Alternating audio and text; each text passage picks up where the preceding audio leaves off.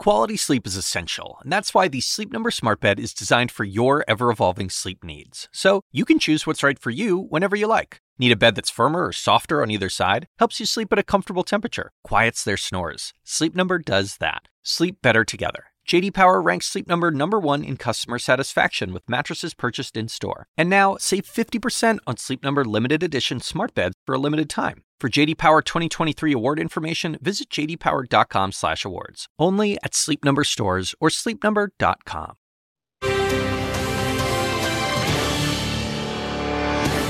Dead on arrival, new details of a delicate border deal. If that bill were the law today, I'd shut down the border right now and fix it quickly. As Trump tries to kill it. There is zero chance I will support this horrible open borders betrayal of America. And new reporting on Trump's frayed alliances with top Senate Republicans. Don't have any announcement to make on the presidential election, and when I change my mind about that, I'll let you know. Plus, two front fight. Nikki Haley, did anybody ever hear of her? As Trump tries to turn to Biden, Haley turns up the heat. He's not fighting for the American people. And are Trump's legal troubles finally catching up with them? And on the attack. The only loser I see is Donald Trump. The president heads south as he tries to ease progressive protests. Inside Politics, the best reporting from inside the corridors of power, starts now.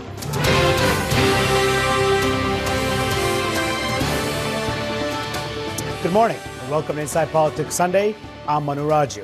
Former President Donald Trump has not even seen the text of a major deal just secured between President Joe Biden and a bipartisan group of senators aimed at securing the southern border with Mexico. In fact, it hasn't even been released to the public yet. It's supposed to later this week. Yet that has not stopped Trump from ratcheting up his demands that Republicans kill the measure in Congress as he makes immigration and the border front and center in his campaign and wants to deny Biden a legislative accomplishment on an issue polls say is one of the president's biggest vulnerabilities. Now, after privately calling Republicans and urging them to reject the plan, the former president has been increasingly vocal in public, railing against the deal on social media and demanding that Republicans only accept a quote perfect plan that gives them quote everything they want. As the leader of our party, there is zero chance I will support this horrible open borders betrayal of America. A lot of the senators are trying to say respectfully they're blaming it on me. I said, that's okay. Please blame it on me. Please. Because they were getting ready to pass a very bad bill. And I'll tell you what, a bad bill is, I'd rather have no bill than a bad bill. Again, the bill has not been released. Now, for Biden, the soon to be unveiled bill represents a major shift. He's embracing it despite progressive backlash. If that bill were the law today, I'd shut down the border right now and fix it quickly. And Congress needs to get it done. Now, the details, which I first reported on Friday, would require the federal government to temporarily block almost all migrants from entering the U.S. when daily crossings reach an average of 5,000 per day in any given week. The border would be closed to most migrants until the U.S. sees fewer than 2,000 approach the border per day over a two week span. Now, this comes after crossings reached a record 300,000 last month. And crucially, for Ukraine, the bill would be paired with billions of dollars to help in its war against Russia. Now, let's break down all this with our great panel this morning Laura Barrón-López of PBS NewsHour, Politico's Burgess Everett, and Molly Ball from the Wall Street Journal. Good morning. Morning. Another busy, eventful weekend and also a critical week ahead. Burgess, you're in the Capitol uh, walking those halls every day with me, talking to Republicans about all of this. Trump's opposition coming out so strongly to it. How much does that sway Republicans in the Senate. We know it already has in the House. I mean, House Republican leaders are very making very clear they are on the same page as Trump. Is that the same in the Senate GOP? And are there 11 or more Republican senators who would vote for this to advance the measure? Yeah, I mean, we could see this coming for several weeks as he sort of attacked even the idea of negotiating and saying we need a perfect bill, even before we had um, some of these details. Um, Trump's influence is not as strong in the Senate Republican conference, but it is still quite strong. We know he talks to plenty of these conservatives, people like um, J.D. Vance, and even people like Lindsey Graham, who are likely to support this deal. Um, so I think it's going to turn into a, a, real big whipping operation and a grudge match between him and Senator McConnell, the Republican leader. Um, they are going to have to fight it out and see who can get more Republicans on board to their position. There's 49 of them. The goal has always been to get 25 of the 49 to support this. Um, there's a bunch of probably a dozen that'll definitely support it, a dozen who definitely won't, and the, so everything's going to be fought there, right in the middle between McConnell and Trump, it's two old rivals. Uh, yeah, two old rivals, which we'll talk about later in the show. Nice tease for that segment later in the show. But look, the, the challenge is going to be for a lot of these on the fence Republicans side with Trump or side with Biden. And that is exactly the choice Donald Trump is trying to make as he rails against it. I didn't have the border to run on because I did such a good job with the border that the border wasn't an issue. And now I'm saying the border is in play like it's never been in play before. Now we can talk about the border because it's never, ever been worse than it is now. I mean, in, in that soundbite, he's essentially admitting that they want the, he wants a campaign on the border. He wants a campaign on the border, and perhaps a, a deal here could take that away. He's sort of saying the quiet part out loud. Absolutely. I mean, that's always sort of his style. And this has been his signature issue for all eight years that he's been on the political stage. He launched his candidacy with a broadside against immigration and immigrants. And so this, uh, there's a feeling, I think, that the way events are unfolding in this campaign has really played into Trump's hands politically, and that the worse things look on the border, the better he looks, given that most voters in polls believe that he's stronger on this issue than President Biden. So he clearly, he's saying it out loud. He doesn't see any upside in giving Biden a big win on this very, very difficult issue. Uh, but then again, that does give a political uh, talking point to, to Biden and the Democrats to, to say, when and if Trump does become the, the nominee, you know, he, he doesn't want to actually fix things. There mm-hmm. was an opportunity here to fix things, and, and he'd rather just, just let things. Yeah, and that's the thing, right? Republicans have been railing on the border for three years, saying Biden has not done enough. They've been going down the border, having press conferences there. Now there's a chance to do something. Yeah, maybe not go as far as you want, but potentially do something. And that is the argument that a lot of the Republican senators have been making who've been supporting this, including Senator James Lankford, who was on the Sunday shows this morning, pushing back on the GOP criticism. Now it's interesting a few months later when we're finally getting to the end, they're like, oh, just kidding. I actually don't want to change in law because it's a presidential election year. There are a number of us uh, who won't be looking uh, to uh, third parties in assessing uh, the propriety of passing this uh, bipartisan proposal. I just reject the idea that we should reserve a, a, a crisis for a better time to solve it. I don't see how we have a better story to tell when we miss the one opportunity we have to fix it. I mean, Republicans were united over the border. Now they're divided over it. They are. And I mean, to Molly's point, I think that this could very well end up playing well for Biden because even if a Senate deal is reached, uh, once it reaches the House, House Republicans appear ready to just kill it, as, as everyone has reported. And if they kill it, uh, which maybe will make progressives happy, it allows President Biden to say on the campaign trail, I was willing to concede a lot because he was willing to concede so much in this border deal that the left flank is, is really angry at him. You know, they essentially feel as though he's totally changing potentially in this deal asylum law mm-hmm. which you know is a right right now under US law for migrants whether they're entering at a port of entry or entering between ports of entry. It's a right that they have to claim and this law this bipartisan deal would potentially totally change that. So it's big concessions on Biden's part and it allows him to to essentially make that argument against Trump. One thing i find striking about the clip you pay, played from president former president Trump was that he said that he didn't campaign on it after 2016. That's not true. He campaigned on it in 2018. Yeah. Campaigned because the caravans are coming across the caravans. border, right? Also, when Republicans had the majority in the House and the Senate under Trump, they essentially killed their own mm-hmm. deal on immigration. So when they have tried to do this in previous times, they've also not not actually got yeah. it. And, and, and, don't discount the progressive backlash, which you suggested there, which we're going to talk also about later in the show. Biden, how he's going to deal with the left. That's a that's a big issue here, and that this could certainly raise it because the concessions he has made. So much about the criticism about these negotiations. They've been going on for months in the, months in the Senate, four months or so behind closed doors. There's been very little information that has come out of it, and that has essentially allowed the right Trump, others, to say the characterize it in a certain way because there have been certain leaks, and they have decided to you know seize on some of those leaks and suggest one way or the other this bill uh, should be killed. And that has been a problem if you listen to Republican senators in particular who say they needed more information about these talks. The lack of negotiating skills is profound from leadership. It's a total shambles. It's a total disaster. I mean, it's totally disastrous. Embarrassing. You know, he's repeatedly asked Republic, asked us to support a bill that nobody's seen. I mean, it's just, I, you know, it's a terrible way to do business. One of the gentlemen under the interstate living in a refrigerator box knows more about it than I do. What do you say to folks who criticize the lack of information so far that's been provided about this negotiations? Yeah, I haven't heard that criticism.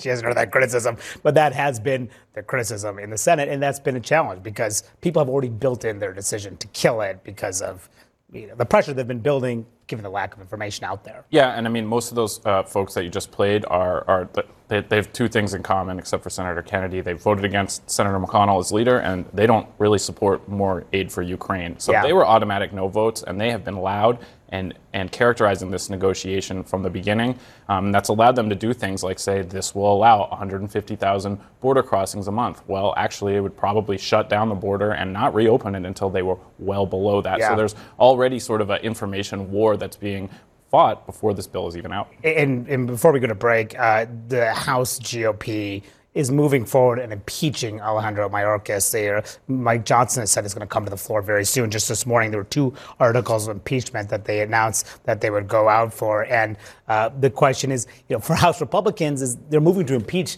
Mayorkas. He's the one who helped negotiate this deal with the Senate. So how could they possibly go along with someone they're trying to charge with a high crime and misdemeanor who had his imprint on? this? Yeah, Mayorkas has been responding a lot to the pressure in terms of trying to find ways to make sure that border crossings are down, being involved heavily in the Senate negotiations, but also in December, he went down to Mexico to try to find ways for Mexico to step up and make sure that border crossings, uh, that, that less migrants were coming to the border, and was actually somewhat successful in that because, yes, in December, uh, crossings were up. This month, crossings have gone down. And look, and it seems Republicans in the House, they seem to be confident they have the votes to impeach him. That would be historic.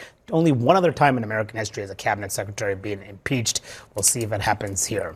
Okay, coming up, a jury deciding whether Trump must pay the writer E. Jean Carroll $83.3 million for defamation. So, what is his primary rival, Nikki Haley, saying about it?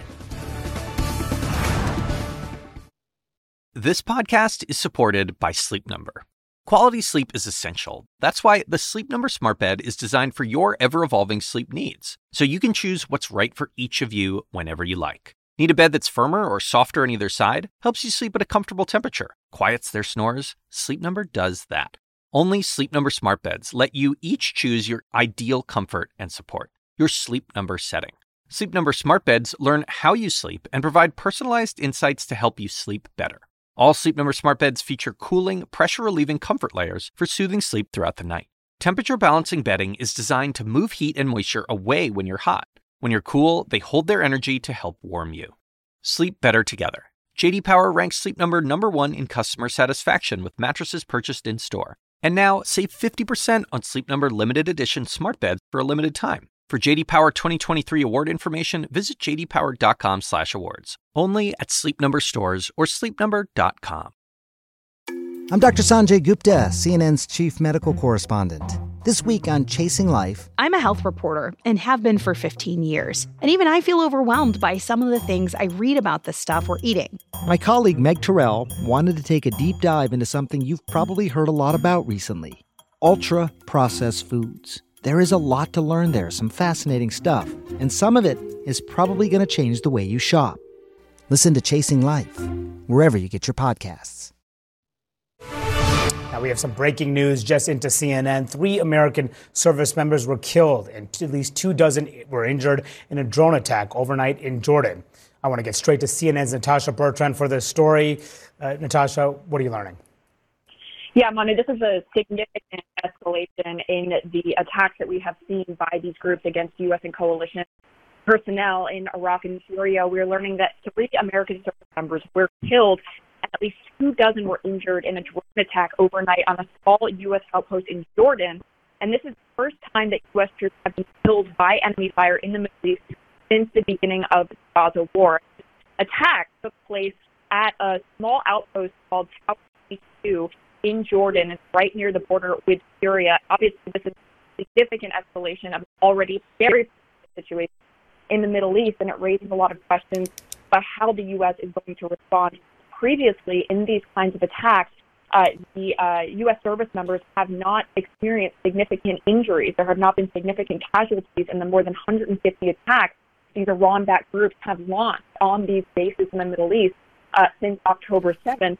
Uh, but this, of course, marks the first time that three uh, that service members have actually been killed in such an attack. So this is really a huge moment, a huge escalation uh, in this moment, and how the U.S. response is going to be something that we'll have to watch very closely. Uh, it's terrible news. Uh, thank you for bringing us. Three U.S. service members killed in that drone attack in Jordan. Natasha Bertrand, thank you for that. And we'll be back with you, Natasha, if and when you hear more information about it. And uh, the question of the U.S. response, something we'll be tracking very closely as well. Okay, shifting gears back here to the United States and on the campaign trail. It's been a busy week. Trump was in Nevada, where he's favored in Haley's home state of South Carolina. But her attacks on his mental acuity have clearly gone under his skin. He continued his scorched earth attacks against her just yesterday. Nikki Haley, did anybody ever hear of her? Bird brain. Nikki. I believe she's unelectable. Nikki is a continuing, she's got a continuing plan in a shameless radical left craziness because she's basically a Democrat. She's almost a radical left Democrat, which is hard to win elections like that. Now, this as Trump wraps up another week where he spent more time in the courtroom than on the campaign trail. A federal jury deciding Trump must pay writer E. Jean Carroll $83.3 million for defamation when he denied her allegations of sexual assault. A jury found him previously, previously found him liable for that abuse. Uh, our panel is back uh, with us. Now, what is interesting in, on this is how Nikki Haley has responded to all of these these uh, about the $83.3 million. The fact that Donald Trump was found liable by a jury for sexual abuse. And she says she has not really paid much attention to it. In fact, listen to what she said uh, this morning and on the campaign trail. Donald Trump was totally unhinged. Unhinged. He was a bit sensitive and I think that it, and I think his feelings were hurt, but he threw a temper tantrum out on stage. Seriously, threw a total temper tantrum. Okay, so she was talking there about her general criticism about Donald Trump being unhinged. She has not really made an issue about whether or not you know, uh, about this the fact that Donald Trump was found liable of sexual abuse. She said that you know she hasn't really been paying attention to do you, as a presidential candidate, going against the frontrunner who has been accused and found liable of something so serious, not make this an issue on the campaign trail? That's right. I believe she called it a distraction. And it really illustrates the extent to which uh, Trump and all of his uh, Republican rivals have metabolized all of his legal difficulties as an advantage for him. He has made that the case. They have made that the case. They have continued to defend him every time he's indicted, every time there's a new uh, civil verdict like this. We could be getting another one this week in the in the civil fraud trial in New York, and of course, many many court dates coming up on the calendar. But ever since last March, when the first indictment came down and they all defended him. Uh, that has been the way Republican base voters have processed this. They have processed uh, the idea that the legal system is rigged against Trump and he's a victim here. And, you know, I was in Iowa and New Hampshire these last few weeks attending Trump's events, attending other candidates' events, and it's a pretty unanimous sentiment that they feel like none of this. Uh, they're not persuaded that any of this either makes him less electable or is his fault in any way. Mm-hmm. So you hear Haley continuing with that trend and trying to focus her attacks in other ways and trying to make she is making much more of a characterological critique of him than she has previously. She's really sharpened her rhetoric, but she's still not going after these verdicts. Yeah, and just so our viewers see exactly what she was saying, this is what she said this morning. Really, I don't know what all the court cases are. I haven't paid attention to what he's won, what he's lost, what he's fighting for, any of that. He's not talking about what the American people want. I know there's 91 charges, but I truly have been focused on running for president and not these other things. All that time that he's spending in a courtroom defending himself, He's not fighting for the American people. So she may be stepping, sidestepping that, but as Molly said, he's making, she's making these increasingly sharp character attacks against him, and that is getting under Trump's skin. I mean, his, if you just get a sense of tr- Trump's mindset when you look at his Truth Social page, he's going after her, calling her names, bird brain, et cetera, et cetera. But this is what Republicans are concerned about. The longer she stays in, the more he gets pulled into a back and forth with Haley. He could choose to ignore her because he's on his way to the nomination, but he's chosen not to. Yeah, when has Trump ever ignored uh, someone that has gone after him, especially since she's attacking him on his acuity? And that is her main line of attack right now because she isn't willing to say what uh, anything about his character or about the substance of those 91 felony counts. I find it really remarkable that she says that she hasn't paid attention to them even when, you know, the search of Mar-a-Lago occurred. She was out there tweeting a defense of him, saying that, you know, the Justice Department was being weaponized against him. But also, the other person who loves this and the back and forth between Haley and Trump is Joe Biden, mm-hmm. because President Biden even though he is trying to say that the race is very much between him and Trump, he likes that Trump is getting dragged into these side fights with Haley and thinks that it's potentially helping him as he starts to solidify this contrast with the former president. And the big question is how long can Haley hang on here? Will she make it to her home state of South Carolina, which is the end of February? Uh, the question is money, of course. She's her, her campaign team, Trump's campaign team, are meeting with GOP mega donors in Florida later this week. And then you just get a sense of of the, the calendar. If you look at the calendar, the, there are lots of states that she is not playing in yet. You know, we'll see if she's able to hang on to any of those Super Tuesday states, uh, and if she has the money to do so. Uh, uh, Burgess, what do you make of her campaign and the way she has tried to, you know, increase these character attacks now this late in the campaign season? I mean, I go back to the 2016 campaign, which you and I covered when some of these senators were running against Donald Trump uh, Marco Rubio and Ted Cruz, I feel like she's having a similar moment. Uh, Marco Rubio, he had this brief moment where he was really focusing on Trump's character. Ted Cruz had a longer moment, but it was never sort of the one on one contest that Nikki Haley has with Trump now. So mm-hmm. the question to me is Rubio and Cruz never really were able to sustain those attacks, even though they also got under Trump's skin. Haley has an opportunity to do that because it's just her and him in the race now. And so I, I wonder, can she keep this up for a whole month into yeah. South Carolina? If, if she can, it's going to be a really interesting race. But other Republicans have generally folded when they've been in this situation. Yeah, that's, a, that's such a good point. And also, the, what I've been finding interesting in some of these exit polls in the early states, and Iowa's an entrance poll, and New Hampshire was an exit poll, but it was the story was the same. Trump supporters are just so much more committed than Haley supporters. They made decisions a long time ago to when to vote for Donald Trump. 58% and 59% in Iowa and New Hampshire made their decisions before, just a few days before the polls closed. Essentially, these are not late. These people have decided a long time ago that they're going to support Donald Trump, which makes her path even narrower. That's right, but I think the other important piece of data out of those exit and entrance polls is the, the that passionate support that Trump has from his supporters. He doesn't have a lot of non-passionate. He doesn't have a lot of soft support. And in fact, in both of those states, we saw nearly 20% of Republican voters saying they could not support Trump in a general election. Not to mention the independents who we saw come out overwhelmingly mm-hmm. for Haley in New Hampshire and power her to within 11 points of Trump. So, you know, I was with Trump on primary night in Nashua, New Hampshire on Tuesday. Uh, when he got up and made that very grumpy, uh, growling sort of uh, diatribe. Not a victory speech. Not. It was supposed to be a victory speech, and all he could do was complain about the fact that that Haley didn't concede and didn't, you know, uh, bow down and kiss the ring, as, yeah. as I think many people expected she might. Yeah. Uh, and, and so while she still has a very difficult path ahead, that speech was the greatest gift he could have given her. Yeah. And we eh. have really seen a new spring in her step on the campaign trail. She was flagging yeah. a little bit, wasn't super high energy. It finally gave her something to week. seize on. and now you really see, yep, yeah. she's gone right. all in. She's she's made the decision to go for broke, and I think we're seeing a newly energetic campaign now. Yeah, will it make a difference? That's another question. All right, coming up, House Republican leaders are all on the Trump train. So what are top GOP senators saying about Trump's march to the nomination? My new reporting next.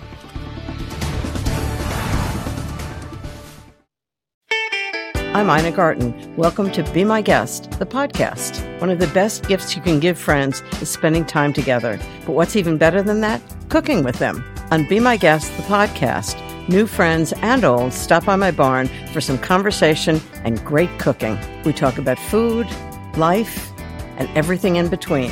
Listen to Be My Guest, the podcast with me, Ina Garten, and join us wherever you get your podcasts.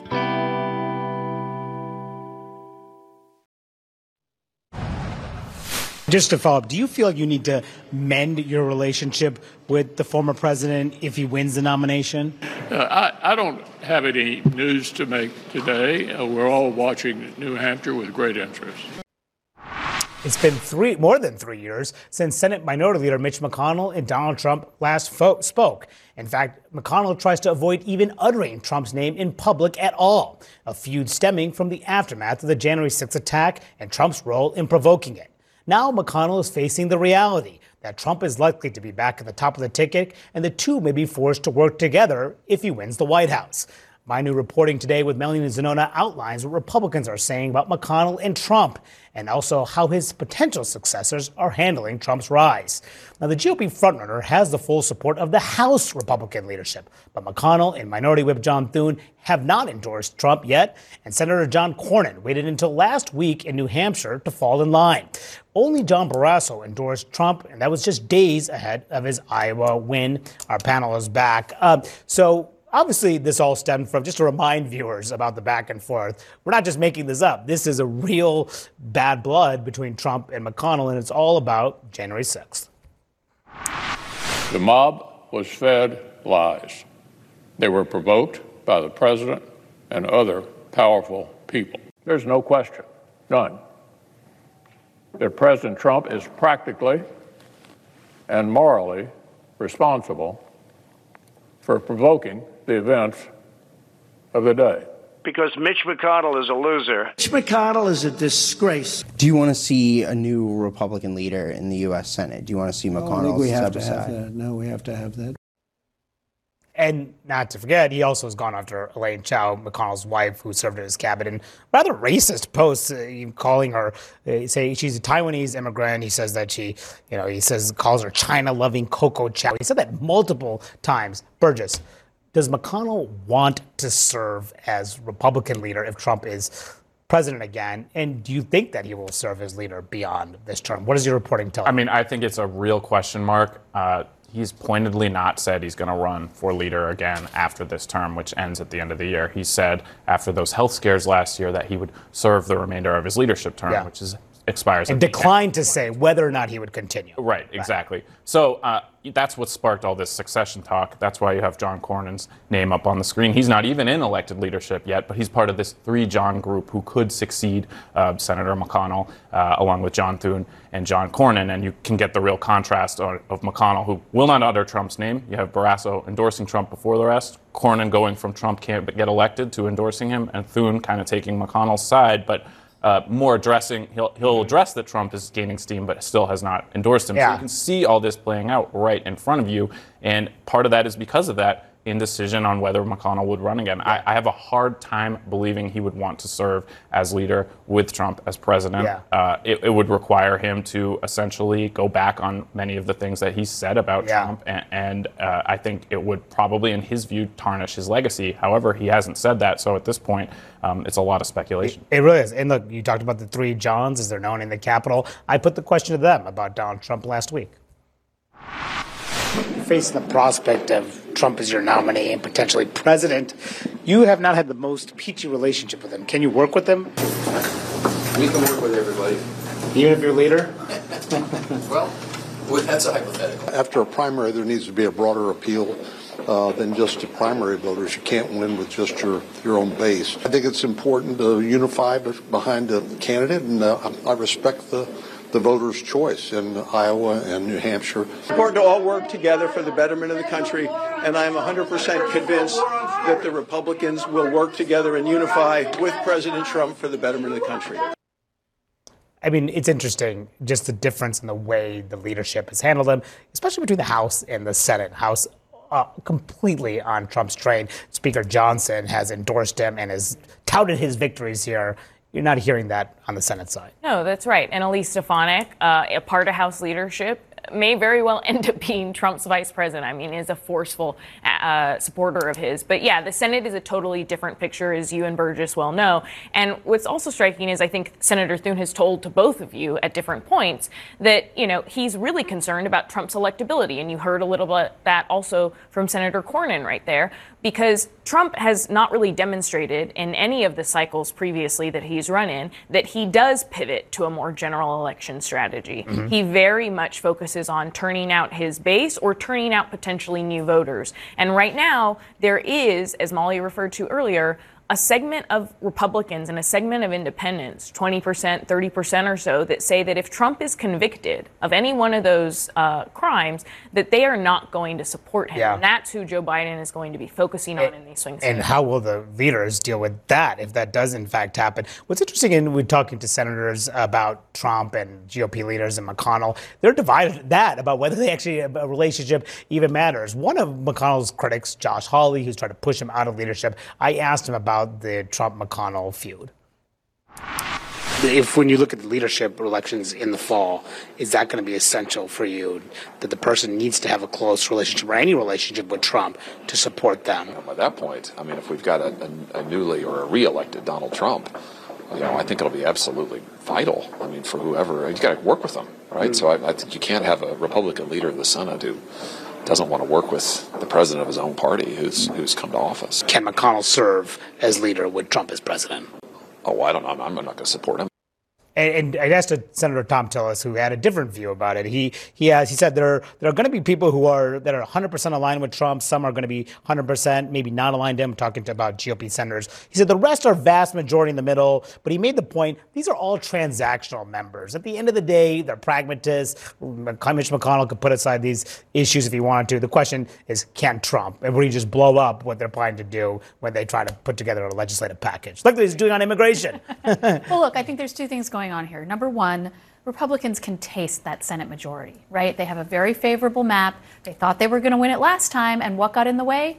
Donald Trump and the endorsees who were just a little too far out there to win those key Senate races Republicans are worried that that could happen again, and once again, those sort of reverse Trump coattails mm-hmm. could deny them the Senate majority a second time. Yeah. But I think the other thing that's happening is, you know, we're talking about the future, we're talking about next year. Right now, in this moment, Mitch McConnell is losing his grip on the Senate caucus because of this fractured relationship with Trump. He wants so- that Ukraine funding to be his, his final legacy, and he is not able to get it over the, the finish line. And part of the reason is that the caucus is split, and so many Republicans are more on the Trump side on, on some of these policies. It's really remarkable to see that. And I want to pause this conversation because we want to get more on our breaking news. There were three U.S. Army troops were killed and at least a dozen injured overnight in Jordan near the border with Syria. CNN's White House reporter Priscilla Alvarez is covering President Biden in Columbia, South Carolina. Priscilla, the deaths of these service me- members is a significant escalation, obviously a very tragic outcome. What are you hearing from the president? Manu, we just got a statement from President Biden moments ago in which he says, quote, America's heart is heavy.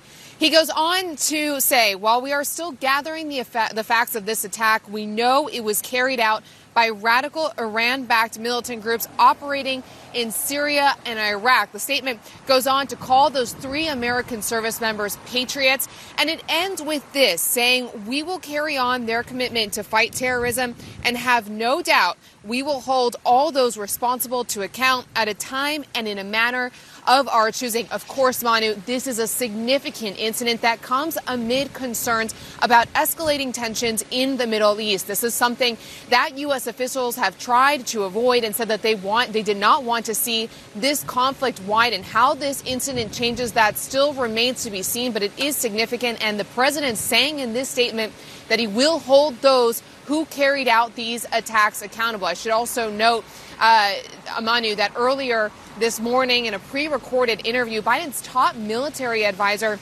said that his advice to President Biden since October 7th has been centered around protecting U.S. forces and taking away Hamas's capability. Now, again, Manu, we're here in South Carolina where President Biden is on the trail.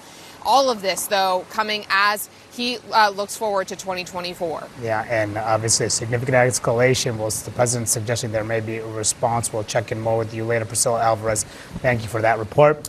Coming up, more Inside Politics next.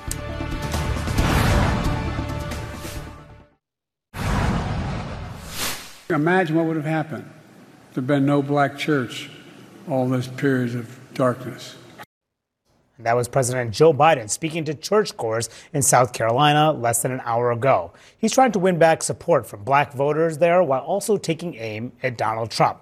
My panel is back here to break down the president's strategy. I mean, so much of the what the president is trying to do is deal build back his coalition, which is not just dealing with black voters, Hispanic voters, but also his handling of the Israel Hamas war. We've seen a deterioration of support among young voters, among progressive voters, and just in general, just to give viewers a sense of how viewers are, how voters are viewing his handling of the Israel Hamas war. Just 26% approve of his handling of the war uh, right now. You're seeing also just protesters interrupting him in event after event. How is the the Biden team dealing with the fact that there's so much dissatisfaction on the left on this issue? Well, they're struggling with that a bit right now because they really do want to uh, make sure that another key part of their coalition, young voters, which helped Biden win in a number of the battleground states, that those young voters come back to him, you know, by November. And he's had trouble finding ways to engage with the Muslim and Arab community. And some of the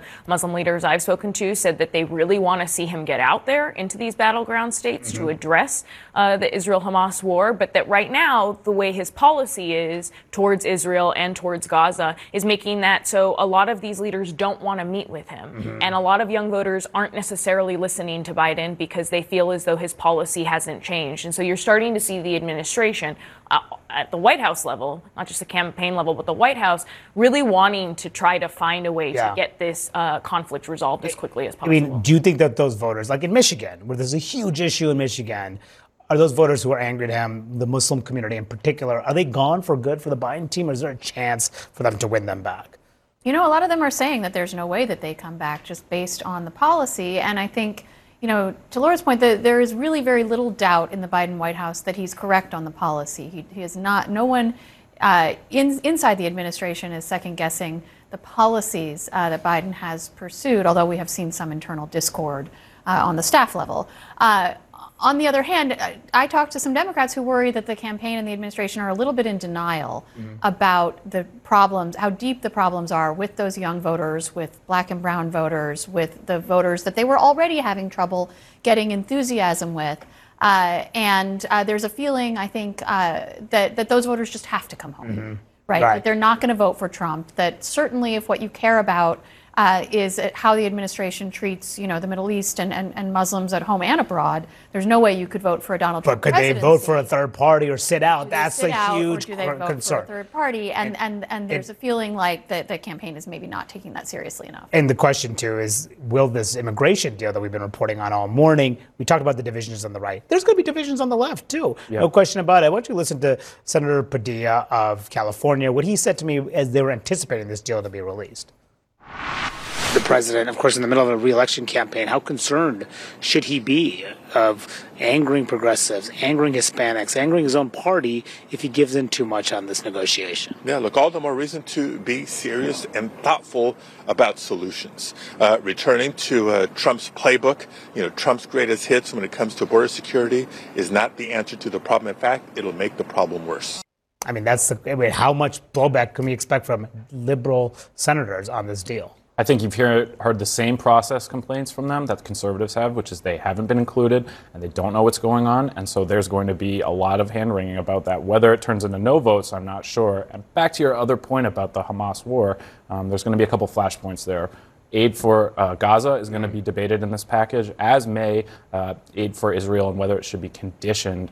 Uh, so there, there's a couple of big yeah. pivot points coming up on this legislation. Yeah, that's such a good point. We keep focusing on the other issues, but that Israel aid is going to be a huge division within the Democratic Party. All right, coming up. Senator, Senator John Fetterman is not holding back on his indicted fellow Democrat, Bob Menendez. And Menendez is now responding.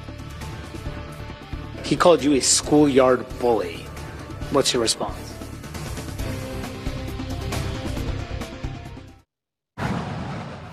I've been calling for that sleazeball has to go.